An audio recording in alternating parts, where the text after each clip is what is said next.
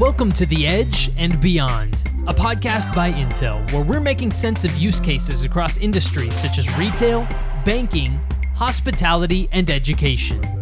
You're going to hear tech considerations, best practices, how to's, and recommendations. It's all here on To The Edge and Beyond.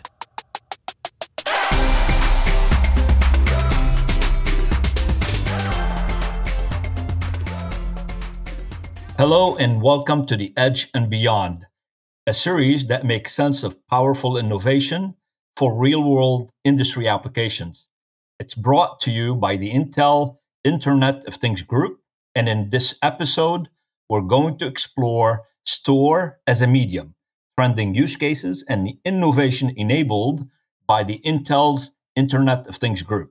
I am your host, Maroon Isaac, Director of Business Development and part of the Intel retail team. Today, I am joined by great friends, David Roth, CEO of the Store WPP, which runs the overall retail practice for everything that is WPP.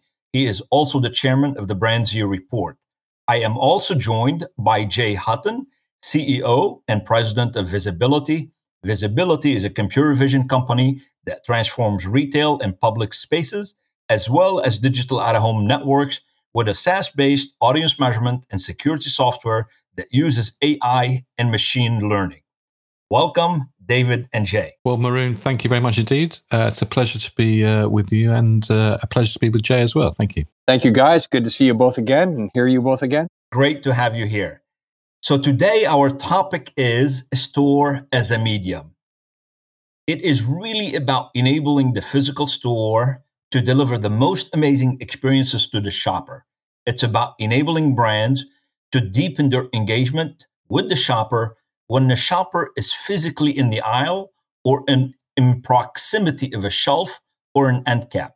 It's about enabling the store to become an effective medium for advertisement. David, Jay, and our three organizations, including Intel, we've been working on predicting the future of retail and understanding the implications of technology for quite some time. Let me start today with you, David, and it's a two part question. When you look at all of the changes that COVID has brought about, how would you frame retailing today in terms of the landscape that retailers and manufacturers are facing? And what new opportunities are available for both brands and retailers to differentiate in the areas such as merchandising and fulfillment? Well, thanks, Maroon. Um, a, a, broad ranging question to start with. So let me um, try and narrow some of those things down. Um, I think the first thing to say, and probably nobody uh, listening to this necessarily needs me to point it out, but it sort of frames where we're going to, um, is that the um, amount of uh, change that we've seen over the course of uh, the COVID period has clearly been immense. And I mean, you mentioned the history of retail and 100 objects and our second and third era of digital uh, retailing white papers. I think what was clear, and when you reread those, the trends that are happening now were there before COVID, but what COVID's done is accelerate some of these trends on steroids. And I think that's actually been a good thing. The consumer has adapted at a much faster rate than I think we all had uh, imagined that, that, they would be, some because there wasn't a choice, uh, and others because the new propositions, uh, especially um, the digital propositions, were significantly better than they have been uh, in the past. I think, though, one of the things that our history of retail and 100 objects pointed out to me and all of the team that put it together is that there is something amazing in our DNA as humans about wanting some form of physical interaction, of physically going somewhere, of interacting with people, of touching merchandise. And I think that is something that isn't going to go away at all. I also think that we forget at our peril that still the vast majority of transactions uh, are physical. And of course, the balance has changed. But I think we will be seeing as more and more countries get back to a sense of normality that uh, uh, more and more uh, physical retail will become more apparent than some of the digital retail that we've been seeing. But I think one of the key things uh, for me is the fact that the role of the store is definitely changing. You know, it's getting much, much more competitive out there. If you think of what's going to be happening over the course of the next six months or so, we're going to see huge amounts of cost inflation in in retailing. Most of it is going to be passed on to the consumer as well. So for today's success, you are going to need a lot more differentiation as a retailer, as a brand, than you had in the past. And the functional is going to be important, but the emotional is going to be even more important as well. And also, there's going to be a differentiation the retailer is going to have to have so that the consumer feels that the, it's a place that they want to go to. More and more, we're seeing right around the world that consumers are falling out, out of love with some of those big box stores. And therefore, the role of the store is not to have lots and lots of stuff. The role of the store is going to be about how you edit and how you curate uh, ranges and how you tell the story. And I think that's why we see that the store itself, the role of the store, the opportunities that's going to present themselves in the store, and very much the whole notion of the store itself being a medium is going to be something that's going to be phenomenally important as we go forward. That is really fascinating, David. Uh, we absolutely agree that the role of the store moving forward is going to become very, very big in helping brands engage with the consumer at the at the moment uh, of truth.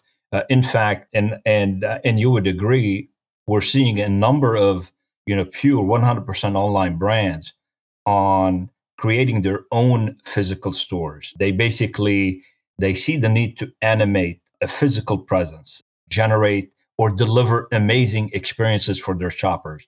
And that's to deepen the engagement with their with their consumers and shoppers. And so question for you, David and Jay. I'll, I'll let David start, and uh, and Jay, please add your context as well, your perspective. How do you see the role of media in the store to deliver toward that end. And the end is to really deepen engagement between the manufacturers, the retailer, and their shopper. Well, I think there's a phenomenal opportunity. Uh, I suppose I would say the planets are all aligning themselves in terms of now being able to realize that opportunity. I think we've probably all been on various different project groups in the past where we've done proofs of concepts in various different elements of what a store of the medium is gonna is gonna be. And I sense they've probably not gone too far because the cost and complexity of scaling them was was was massive. But I think what we're now seeing is all those planets uh, aligning. I think from my perspective as as somebody who's trying to engage the customer with the retailer, with the brand, with the story that the brand and the retailer needs to communicate and talk about, the opportunity to be able to communicate to them as a piece of medium in the environment when they're making their final decision in terms of are they going to is the hand going to go left or is it going to go right to product A or product B is a tremendous opportunity and we're all going to have to learn a lot of new skills in order to realize that. Great. Uh, Jay, any additional perspective?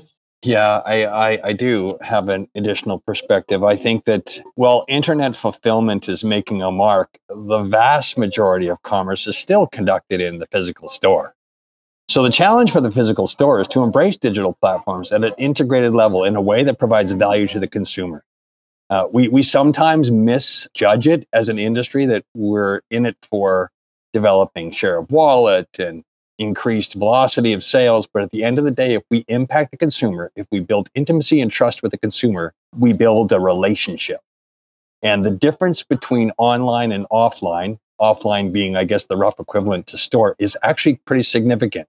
The retailers that are moving from online to offline are going to have a little bit of an awakening because the store does not deliver the same sort of data repository or data environment that the online does.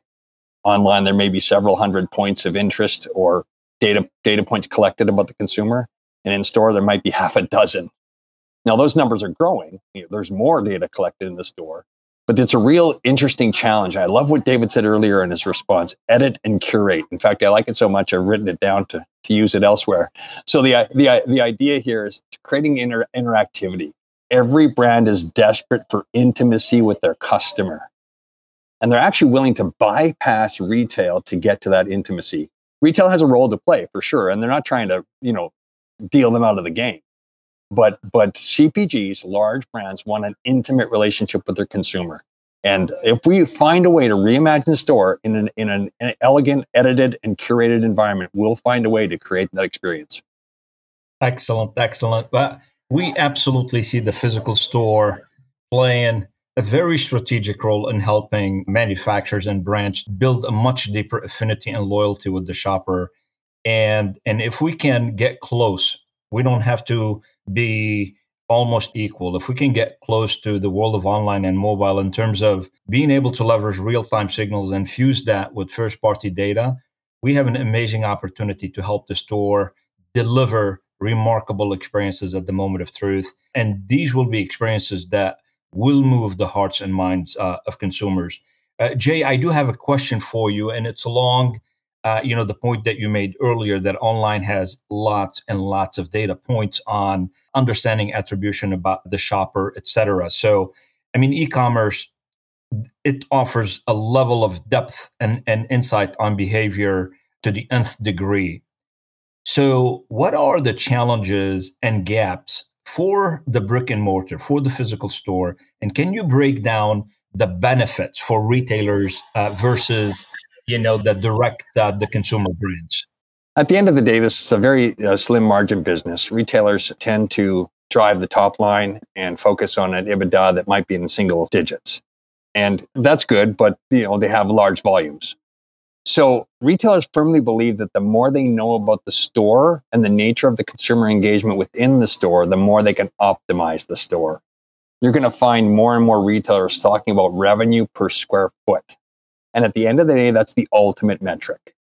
But they're also on this reservoir of data that the CPGs want access to, big brands want access to. They have data on the POS. They have increasing levels of data of in aisle traffic and engagement with brand, intimate engagement with brand, track, tracking things like gender and age and sentiment specifically with brand. They generally want to improve the shopper experience like I said, it's not it's not all philanthropic. This will change outcomes for consumers and for retailers. It will engender trust. We all know that online fulfillment has been a dominant theme for the last decade, leading many to believe that the days of traditional retail are numbered. But the truth is not that it couldn't be further from the truth. In reinvention is required for sure. And I think the smart retailers understand that. And it's not just about driving the bottom line. It's, it's delivering the store as a really wonderful and complex set of data. Excellent. Thank you, Jay. David, you know, you and I have been working on future casting and understanding the future for more than 10 years. And it's really interesting to see how slow the world of retail sometimes move uh, relative to what we predicted, you know, five years ago. You know, for instance, I'll give you an example. Technology providers and uh, you and I participated in, in a future casting session on uh, on the future of the shelf some five years ago in Portland, Oregon. So our partners, our uh, you know friends in the in the technology provider space, they've been working on consumer facing technologies in the store, uh, whether it is intelligent shelf, end caps, self serve kiosk for a number of years. But we have not really seen these technologies being adopted at scale. Personally, I see the lack of right infrastructure in the store, um, the business model or capex or can you really make the financials work at some of the key frictions that have impeded progress? I would love to hear your perspective on what you see as the biggest frictions in establishing the store as a medium and how do you see us working with the industry to resolve well i uh, remember that those future casting sessions well. I think i still have one of the hangovers.